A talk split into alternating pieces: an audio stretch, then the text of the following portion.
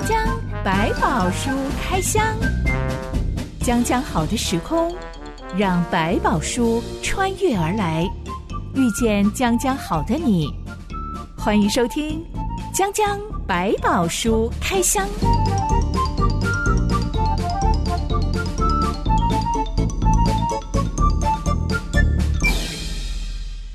书里有百宝，让真心和下巴哥为你开箱来挖宝。Hello，我是真心。Hello，下巴哥。今天我们要来聊聊家庭当中的偏心。嗯哼，很多人都会说手心手背都是肉啊，是。但小孩就会说啊，你的肉不一样多呢。诶，反正手背手心还是不一样。也有人说，一只手伸出去，五根手指头都不一样长，所以不可能会有公平的、平等的爱这件事。嗯哼，小百哥，你觉得呢？我可能觉得很公平，可是对你来就是不公平。很主观的一件事情。所以从对方的观点，他来看，总是会有些东西，他就会觉得那就是偏心。那以上帝爱我们来说呢？嗯、我们都说上帝是我们的天赋爸爸，是天赋爸爸有这么多个孩子，他会不会偏心？所以圣经告诉我们说，上帝是不偏待人，基本的给予的条件上，跟给予我们的爱上面是没有差异性的，都是一样的。我们都有一样的日光，有一样的空气，有一样的水，这是上帝给我们，并没有因为你是坏人，所以啊不给你水喝，就喝不到水这种情况，大概都不会有，就指这种一般的不偏待的意思。那相对来讲，在公平正义上面来讲，上帝也不偏待你。如果当受的后果，你还是得面对。但我们可能很常会觉得，为什么那个人得天独厚，嗯、他就是含着 金汤匙出生？为什么他天生真的就是天才？然后我天生就是学习迟缓，嗯、我怎么样都跟不上？甚至是个庸才 呀！上帝对我不公平，他为什么给 那个人好多的恩赐？我好像很平庸，什么都不会。那为什么不是给我们那些身体的残缺，或者为什么不让我们从小就在过一个很辛苦的生活？我想这个东西都很难去比较，所以比上不足，比下有余。那都是我们从外在环境给予的方式。可是终究一个人生的走过来的路程来讲。不管你用什么样的角度，所面临什么样的问题，它都有另外的一场人生经历在等着你。所以这个部分整个累加起来，在上帝眼中看起来，我给你什么样的条件，我也给你一个什么样的人生经历的机会。同样的，有一些条件似乎很好，可是一生当中却从来不知道什么叫做真正的去为自己奋斗或努力的人生。我们有那些特别的经历，这又是另外的问题。所以在整个角度，如果用我们来看，没有一件是公平的。但就上帝的眼光来看，我该给的，我该预备的，我并没有少给你。剩下就是你要不要认真面对你自己的人生，享受你这一套计划，这套专门给你的计划。因为既然专门是给你的计划，那只有你去领会，你不可能同时享受五种计划、六种计划、七种计划，因为你只有一个人生。即使我真的长期以来都抱持着上帝对我不公平的想法，嗯、是，但只要我不要因为这个念头而转离上帝，我愿意来跟上帝。吵吵闹闹好了，来抗议，来谈谈我里面的心结，真的就是觉得上帝，你对我不好，你对我不公平。嗯、当我不停止的来寻求上帝，我也可以从上帝那里得到让我能够宽心，能够重新解读我人生的答案。在年龄的里面，一边经历，一边去感受，它有很多东西过去我们不懂的，现在我们可能懂了，甚至到后来可能有个觉悟说，说对我这个人生确实起头很不好，也有很多问题，但讲一句实在话。我走过来了，这是我的人生，这是我的故事，而他的人生有他的故事要去面对。所以，其实，在这个角度上，就像你讲，我可能有埋怨，有不舒服，所以有时候我还会觉得说，上帝为什么人家出去都不下雨，我一出去就下雨，我也会有这种哎呀，时候很难过。但是讲一讲就算了，我知道我有我下雨经历，他也有他不下雨的经历，这两者之间各有各的领会跟学习。所以反过来讲，更回来看，他不偏待是每一个人都有为他的预备的一套独特的计划。只有你走在其中，有你的资质，有你的特色去面对，你才能够理解。而另外的人不是这个方式，所以他就不是在这个计划上。嗯，真心我觉得，如果开始觉得心里面很不好受，为什么我这个没有，嗯，那个没有的时候，就逼自己来感谢，为我自己所有的感谢。嗯，我觉得曾经在心情不好的时候，我决定。不行，我现在心情太糟了，我要拿一张纸，然后我就写上数字一到十，然后我逼自己，我现在要想出十件我可以感谢的事情。黄金感恩名单这样子，真的把这十条事情挤出来之后，我觉得我心情好多了。其实我没有我以为的那么糟，嗯，其实我还拥有很多的。对，其实有时候我们的感受跟知觉哈，他会习惯性去抓着某些你现在想要的证据，比如说我心情很不好，就开始抓的都是。好很糟糕、很糟糕的事情，很不好的际遇都放在你的眼前。当我觉得说，哎，我很坏的，我很好的时候，我就专门觉得好的事情全部跳出来。那中间有没有不好的事情？也都有，只是被我轻看了。我们讲到黄金感恩十件事情，不是因为哦，我们来刻意的很开心，而是你从你有的开始去思考，原来我有的还不少嘛。那些没有的东西，可能就不是那么的紧要，我可以慢慢的可以放下。也就像你讲，可以开始感恩，更体会到原来我还有好多可以感谢的事情。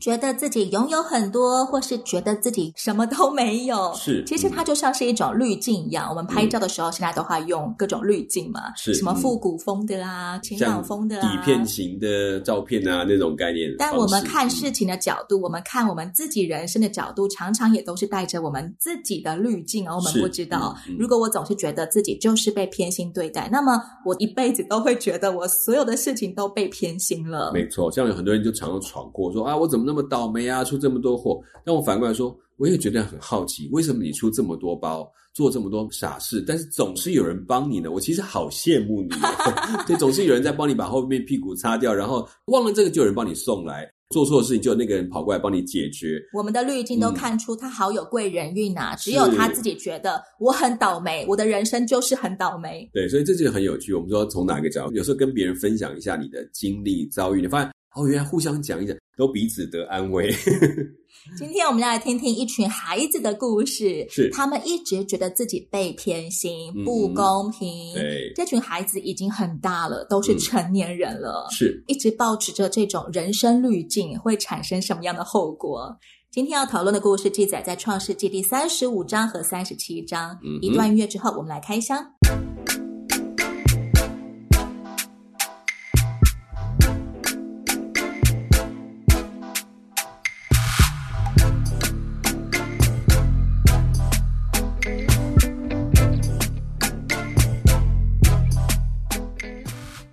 雅各他们全家在伯特利住了一阵子，要离开的时候，拉杰正要生下他的第二胎，不料难产，正在很虚弱、很痛苦、正在濒死的时候，拉杰就为他的新生儿子取名为卞俄尼，意思是我忧患艰难的儿子啊，是，然后就断气了。他很有可能是在雅各的怀里面断气的，是、嗯、雅各却把这个孩子抱过来，给他取名为便雅悯，嗯、意思是我右手的儿子。嗯，其实右手在当时候不是专门要为长子祝福用的吗？嗯，甚至是表示他的这个年轻力壮，他最能够善用的手，所以他可能在某个程度上认为这是他最后的最疼爱的一个儿子，所以要给他取一个很尊贵的名字。是。可惜并没有办法换回拉姐的性命。嗯，雅各的长子年纪最大的是吕便。对，圣经只用一句话来描述他非常洒狗血的一幕，嗯、就是吕便去与他父亲的妾辟拉同寝，是以色列也听见了。嗯哼，这个大儿子竟然跟继母有一腿。是雅各听说这件事情，好像也没有什么反应。这就是我们前面讲的。当事件的事件发生之后，雅各只很生气或难过的说：“他的儿子让他在这些族裔当中有了臭名，不好的名声，将来要被追杀了。”他却没有做任何动作。其实道理很相近，就是今天这个时候的雅各讲的实在有点像，跟过去很不一样。他年纪大了，他有很多事他不敢了，他会怕了。这个事如果真的去揭发出来，可能真正倒霉的是他自己，或者是破坏了这一家的整个的状态。现在的雅各就是一只风中蟾蜍，嗯，对，他就尽量的躲起来。你没有 catch 到梗？那个我那个蟾蟾蜍，我想说我才知道。对，这个啊，它实际上就是风中蟾蜍。对，是啊，讲太快的时候，它就是一只风中蟾蜍。不过其实我觉得风中蟾蜍也蛮有意思的，它真的很有那种很凄凉的感觉。儿子们好像都瞧不起他，他也没有什么话语权，所以呢，就连儿子跟自己的妾上床。雅各也无能为力。嗯，当然这只能是一个描述，他比较懦弱，可能花丁因为年纪大了，他怕自己可能反过来受到一些伤害，所以他就干脆不作声。那也可能是他觉得，万一他这个事情揭发出来，他硬是不承认，他也没有其他的证据可以证明的时候，他可能就更难去处理。所以他也就把他摆在心里面，只是知道这个儿子已经失去他大儿子他心目中的重量了。我们发现雅各家的家教真的是困难重重。对，老大吕便有乱伦的问题，啊、呃，西缅跟利位有冲动杀人的问题，是底拿出去逛个街，竟然被人性侵，嗯，而很多个孩子，他们从小就要寻找跟争夺风茄这种催情果，因为孩子的数量是母亲的斗争手段，是。夏凡哥，你觉得在这样子的生存环境下长大，他们大概会形成什么样的信念呢？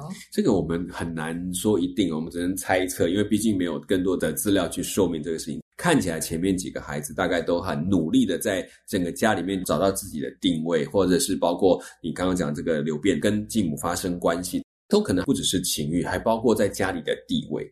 在这里面，我已经是一家之主，所以这些女人都归我了。我爸爸已经跟着我要配合我，所以有可能也用这个方式来争取了一种家中的地位，代表他有他的权柄可以要求他们。那另外其他的孩子，你看他要选边站，他要找到能够可能将来谁要继承这个家，谁要在这个家里面是有权势的，我得跟他站靠近一点。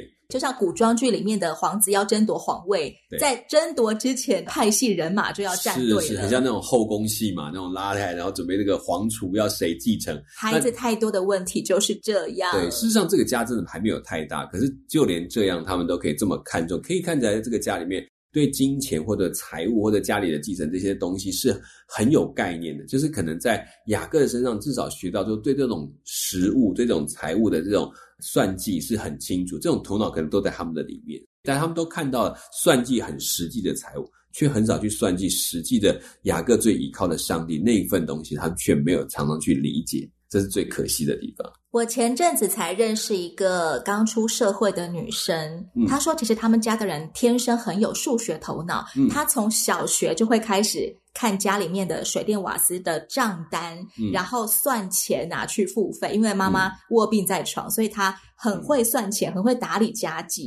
爸爸也发现，诶，把全家的钱交给女儿管，比交给太太管还要保险，很有保障。嗯、所以他从小学就开始呃经营这个收支啊、记账啊，各式各样的申请的公文要去哪里办。嗯，但是等到他长大之后，他发现。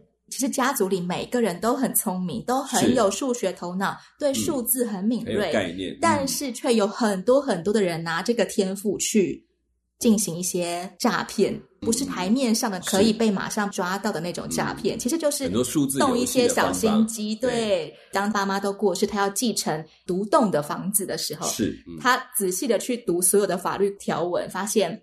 嗯，继承完之后，他会连那些官司全部都继承下来。那些官司就是家族里的人互相把钱运来运去啊，这个洗钱来洗钱去啊，呃，所以他就毅然决然的决定抛弃这个千万的房产，因为他已经算得很清楚了，这个负的会比正的还要多。对，你看，从约会算，家里的纠纷其实反而更多，因为很计较到每一分一毫，甚至你的算法跟我的算法不一样。我一定会采取对我优势的算法，那可能要经过官司等等，可是损失的彼此的关系远远大过那些财务。越会算的人，可能越要小心，你到底算的是眼前的金钱，还是你真正想要的东西？回到我们刚刚说的，要看自己所有的，嗯、而不是没有的。嗯、其实我们不单单是要数算我有什么，还要有一个正确的心，不把这些我有的天赋、才干、聪明的头脑。嗯放在错的事情上面。是，其实雅各全家人都有这种习性，很会动头脑，很聪明，嗯、很有心机。但是常常拿来用在错的地方，以至于搞出了各式各样的八点档新闻都来了。是，可能很计较眼前看得到的财富，就雅各可能到了年纪很大才弄清楚，眼前的财富并不是真正的祝福，他真正祝福是那个上帝跟他同在的那个保护。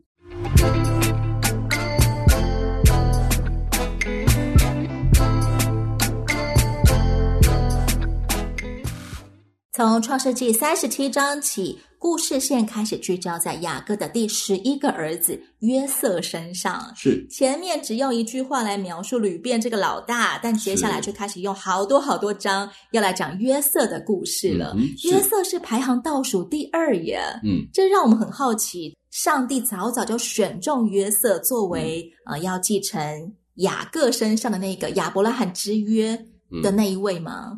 要把旅便的这一块放在这里，除了我们刚刚讲，一方面是雅各看到他的状况，他可能没有办法再去干预这些事情，但另外有一个比较用一个充分的理由告诉我们说，为什么旅便不能够再继承长子的名分？那为什么约瑟他比较可以适合？其实我们没有百分之百的答案，只看到他后来的选择做了很明确的表示，他为什么成为一个能够被喜爱的人，一个被继承人的这个指示的一个角色，是从他后面的生命才证明出来这前面的选择。其实约瑟能够被爸爸选中，嗯、或者说能够被上帝选中，是，是基于他后来。自主做出的选择来看出他的为人的，嗯嗯，而我们只是因为他后来的为人而把他童年的事情这些蛛丝马迹也都啊、呃、放在圣经里面，让我们可以了解他是如何长大的。嗯，其实他前面当然有一些个性上是觉得上帝很喜欢的，但是也在这个性当中可能带来很多副作用，或者他本身的骄傲可能都会有影响，所以带来一些他需要在调整跟等候那个时间的机会。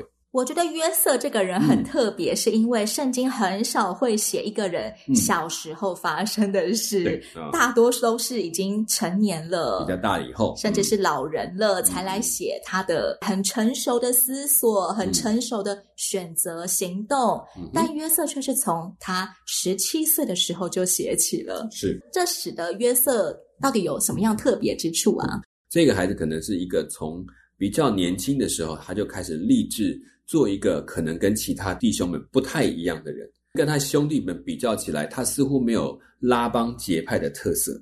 十个哥哥都很喜欢互相站队，谁跟谁好，嗯、谁是一伙的。是，是，但他好像天然呆，对，春天虫从来不站队，最后就落单。是，没错，他可能就是你妈在这里面不太讨喜，就他都好像没有站在谁的那个位置上，或者跟谁比较好，不告谁的密，他几乎都告了。所以他也真是得罪了所有的人，但也看得出来，好像他不会因为哦，我跟谁比较好，我就把他的话就不讲，我只讲别人的，似乎都没有。约瑟什么时候会告密呢？嗯、他常常跟着哥哥们去牧羊，是回到家之后，他就把哥哥做的坏事告诉雅各。是哥哥们做了哪些坏事，值得让约瑟去打小报告啊？嗯，我觉得可能是跟其他人的互动啊，或者是他们这个在放的时候有没有偷懒啊，有没有比较随便啊，私下的交易呀、啊，比如这些东西偷偷自己赚一笔呀、啊。对，这个当然都是我们猜测，但总之一定是做了一些他爸爸认为不对的事情。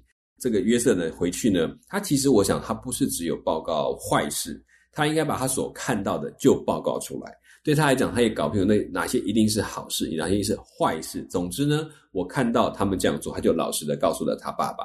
真的很像小朋友去上学之后，每天放学回家就兴高采烈的跟。爸爸妈妈说：“我今天发生什么事？某 A 同学跟某 B 同学说什么？今天老师教我们什么什么什么？看到的、听到的、经历到的，全部都拿来跟爸爸分享。对，所以几乎都是老爸啊，怎么有这回事？然后他还搞不懂什么，就这样子啊。他，他可能不知道这些是坏事。对，那当然，他十七岁，我觉得他已经稍微比较分辨，不是那么小的孩子，所以他大概也看出来有些事情是对他爸爸不利的，他还是他会很老实的直接就直接告诉他爸爸，甚至说哦，这个就是发生这样的情况。”那等于这些事情，他就没有自己保留，说他要哪些可以讲，哪些不能讲，他大概都直接照实说。十个哥哥一向是不会把他们看到、听到的彼此的事情报告给爸爸知道的，嗯嗯，只有约瑟一个人会这样子做。嗯，这就提到前面讲那个拉帮结派，就是其实。弟兄们之间都互相成为集团，一起来可能欺骗爸爸，或者是这个呃，在家里面做一些事情，然后都好像都不告诉那个父亲。可是现在对雅各讲，我唯一可以信任的是谁？就是这个儿子，只有他愿意把他所看到的都告诉我。而这些孩子们会为着他们这一小群人的利益，决定哪些事要跟我讲，哪些事不跟我讲，或甚至彼此可能告状状态更多。正因为雅各非常的信任约瑟，他非常的喜爱约瑟，对，他就只做了一件彩色的外袍送给约瑟。这个形式不就是更加让约瑟会被排挤吗？他已经选择不加入任何的小圈圈了。这是雅各的一点小小反抗吧，抗议这孩子对他的不尊重，用一个很明确的方式来表达说：好，你们可以这样，但将来继承我一切祝福的是雅各。既然你们都讨厌他，嗯、那我就要故意送给他这件超级高调的彩色的大外套，显给你们看。我就是只喜欢他。甚至有种告诉他们说：“你们也不要再欺负他。他你看他将来可能会是我们的继承人，你们得对他尊重之类。”这个方式来宣示。我自己私心会比较觉得，他会是一种比较沉默的抗议。我都不要说，我就做给你们看，先让你们知道我可以老，他会长大，他会变成你们当中的老大的时候，你们就看着办吧。因为我在乱想这个想法。但确实我知道，在雅各做这个事情，确确实实在一种宣誓，要告诉其他人说，接下来这个家真正的继承权不会是你们几个，是他。这些我想到，我妈妈都会跟我说，她小时候家里有多穷多穷，平常是没有办法吃到鸡蛋的，嗯、只有生日的那一天，啊，有个特别的水煮蛋给她吃吗？妈妈就会煮两颗白煮蛋给寿星，嗯、而且都是偷偷的给。我的外婆叫他躲在门后面，不要被任何的哥哥姐姐看到，看到他有鸡蛋吃，嗯、免得会引来争夺大战。因为我妈妈刚好也是老幺，嗯，还有那些家里面手足特多的朋友，嗯啊、分不平、啊。家里面有六个、七个小孩的，他们说他们都会有一种特征，就是饭菜上桌之后，所有人都狼吞虎咽，因为如果你吃太慢的话，就没有东西吃了。对，不能不抢。大家庭里面的孩子的那个争抢性、斗争性，其实是更加的明显的。嗯，没错。但是这种争抢性，可能不见得一定就变得很恶性。他们可能就是大家一起生活，因为大家穷，一起分着吃。甚至有的时候，虽然看起来是抢，大的还会特意把自己的留下来给最小的。好孔融的大哥大姐，对，他们就觉得说啊，没关系啊，弟弟没有吃到，先给他吃。就这种，我觉得是慢慢在家里面带出来一个好的氛围的。到底是会形成争抢的性格，还是宽让的性格？真的也是从小自己的选择。嗯，没错。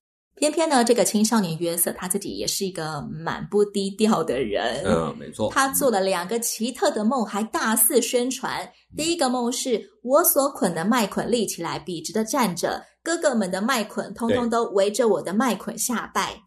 第二个梦是我看见太阳、月亮跟十一颗星星向我下拜，是，其实就是暗示你们以后通通都要 跪拜我、侍奉我。我约瑟是全家人的老大，而且还做爸爸妈妈的老大哦。是，这口气也太大了。没错，他真的是蠢吗？哎，这个我觉得很难在这里下一个定论，因为你看他后面说，他看起来不是一个笨的人。可能他对家人有一种某种程度的相信，就是说，我觉得我就是告诉你们我所我所看到、我所听到的，我没有别的意思。有因为你们是我的家人啊，我可以掏心掏肺，什么都可以讲。我相信你们不会嫉妒我，也不会因为这样不开心。但是雅各某种程度的白目是存在，就是他有一点不管，不太通人情世故，是对错。哥哥们可不是像你这么善良的。嗯，因为他很在某些直的东西，他就是不想转弯，即便他很聪明，他也不想。好像我故意讲一个比较委婉的方法，然后让哥哥他们来支持我，他就是很直白。我梦到什么我就告诉你。那这个个性也会放在他将来里面吧？哦，原来也带来他为什么敢勇于面对一些不对的事情，可能有一些关联性。这种不会察言观色来讲话的性格，其实在雅各家是一个异类。嗯，没有错，不会察言观色。我们也会说他某种程度不假辞色，就不会因为你是谁，我就讲好听话给你听。他是这样，我就告诉你是这样。即使会陷自己于不义，嗯，也不会有所转弯的。对，对，所以也许因为这样的个性，就带来更多可能他必须受到的压力。结果哥哥们都嫉妒约瑟，对。但雅各表面上虽然也责备约瑟，你说我跟你妈都要跪拜你妈？对。但雅各却暗暗把这话存在心里。是。夏宝哥，你觉得雅各可能在想什么呢？他已经是一个。风中蟾蜍，连跳都不能跳的蟾蜍了。他在思考一件，因为他对梦对来讲是很重要的，对他们讲是上帝在传递话语给他们的一种方式。所以他可能在这里是虽然表面上有一点责备，提醒他这种不要乱讲哈，你这个难道连我们爸妈都要对你跪拜吗？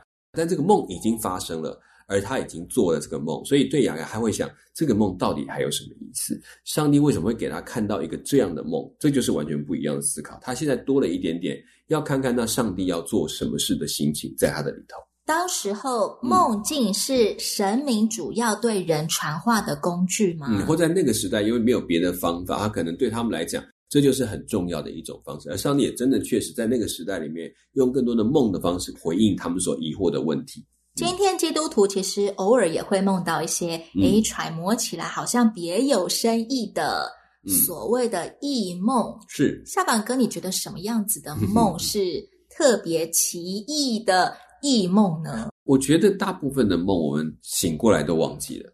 在实际上的研究来讲，每一个人睡下去都是会做梦的，只是那个梦有的记得，有的不记得。通常会让你醒过来仍然记得的梦，很多人会把它当做是不是有些特别的含义。就会去解释它，这就是我们讲可能这样异梦都属于这种类型的。那有的时候是因为它可能跟你挂念的事情特别有关系。我们讲日有所思，就夜有所梦。例如要考试了，我就梦到我一直在楼梯里面一直跑来跑去，跑来跑去，永远都没有尽头。嗯这种就是属于日有所思，夜有所梦。就是压力的转型，到底梦就可以抒发，可以去把它这个放松，或者是把它放出来。这个我的压力梦都只会让我更有压力，都没有 抒发耶。对，可能在平常读书你没有想它是压力，可在实际的心里面，它成为一种压力，它就这个转的形态展现。提醒我知道白天醒来后要来舒压了。是，那当然还有一些是，如果这个梦有些时候跳脱你原来的思考。它却出现一个你完全没有想过的事情，你可能会再想一想，是不是上帝提醒我要去注意哪一些事情？我想也是有可能。上帝并不是不用使用这些所谓不非语言形态的直接的，可能你要更多一点去观察、留意，再去验证。也向上帝祷告，我做了这个梦是什么意思呢？嗯嗯，如果是上帝，你想要对我传达什么？那求你向我显明这梦是什么意思？对，就是不用太执着，一定要想清楚。而说你就放在就摆像雅各，我就放在心里，我也在等着看看他会怎么发生。所以雅各做了一个示范，虽然当时异梦很重要，但对他来讲，我听到了，我就放在心里面。我先不用说，我慢慢看。像玛利亚，她在经过的过程说：“诶，我把它放在心里面，将来看看他会成就什么。”这都是一种比较正确去面对这种比较特别的讯息的方法。百宝书已经把约瑟的人生都写完了，所以我们可以从他日后的人生确认，他现在年轻十七岁所做的梦，真的不是普通的白日梦，真的是上帝在预告他 something 的一个梦。是，那么。为什么上帝要挑在约瑟还只是个毛头小子的时候就给他异梦呢？嗯、不等他成熟一点，可以好好驾驭这个梦的意思啊，包括能够驾驭表达梦的方式啊，嗯，再来给他异梦呢？嗯，我觉得可能这个梦对他来讲变得很重要的支撑。他大概知道这个梦对他自己是一个提醒。你要在那种受人家的崇拜，那我问你，你怎么样成为那样的一个人？所以他可能就要从这时候就把自己培养跟留意，让自己能够成为一个。值得人家去尊重跟敬重的人，接下来可能要碰到很多的难处、困难的时候，当他回想到这个梦，他也会想说：这个梦我怎么样能够做得起？站在中间那个接受他们崇拜梦的那个人是什么？他可能给他一个力量，就或者记忆在脑袋里面，不要再后来成为一个不能够成为那样的人的一个状态。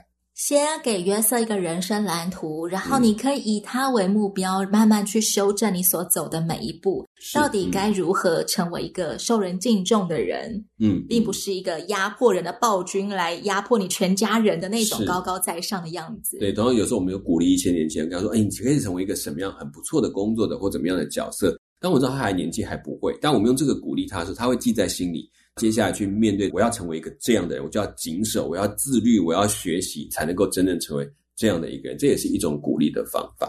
这让我想到台湾旧血救命协会的负责人，他说他年轻的时候，嗯、牧师不断的跟他说：“你是一个改变世界的人。嗯”然后他就真的从一个浑身刺青的毛头小子，是变成一个送爱到非洲的一个协会的负责人了。是。对他讲，他可能当初也没有想到，但是这个可能一直记在他心里面。当他可能在走一些比较偏的，或者是比较辛苦的路程的时候，可以说我还想知道怎么样成就，真的会吗？他会做一个很特别的选择。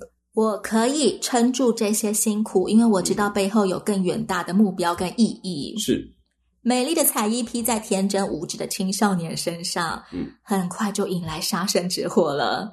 下一回，将将百宝书开箱，我们要来看一下彩衣变血衣的故事，有点惊悚。是，欢迎到留言板上跟我们分享，你身边有没有像约瑟一样的天之骄子呢？嗯，我是真心，我是夏满哥，我们下回再见喽。拜拜，拜拜。